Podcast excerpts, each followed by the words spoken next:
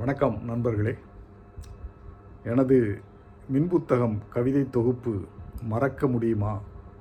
நாகேந்திர பாரதியின் கவிதைகள் தொகுப்பு பதிமூன்றிலிருந்து இரண்டு கவிதைகள். முதல் கவிதை பைத்தியக்காரி. ஏதோ ஒரு வரவேற்பில் எதிரும் புதிருமாய் சந்தித்தபோது தாடியை முறைத்துவிட்டு எரிச்சல் முகத்தோடு ஒதுங்கி போனாள் கண்ணில் ததும்பிய ஈரத்தை மட்டும் ஒதுக்க முடியாத பைத்தியக்காரி. அடுத்த கவிதை.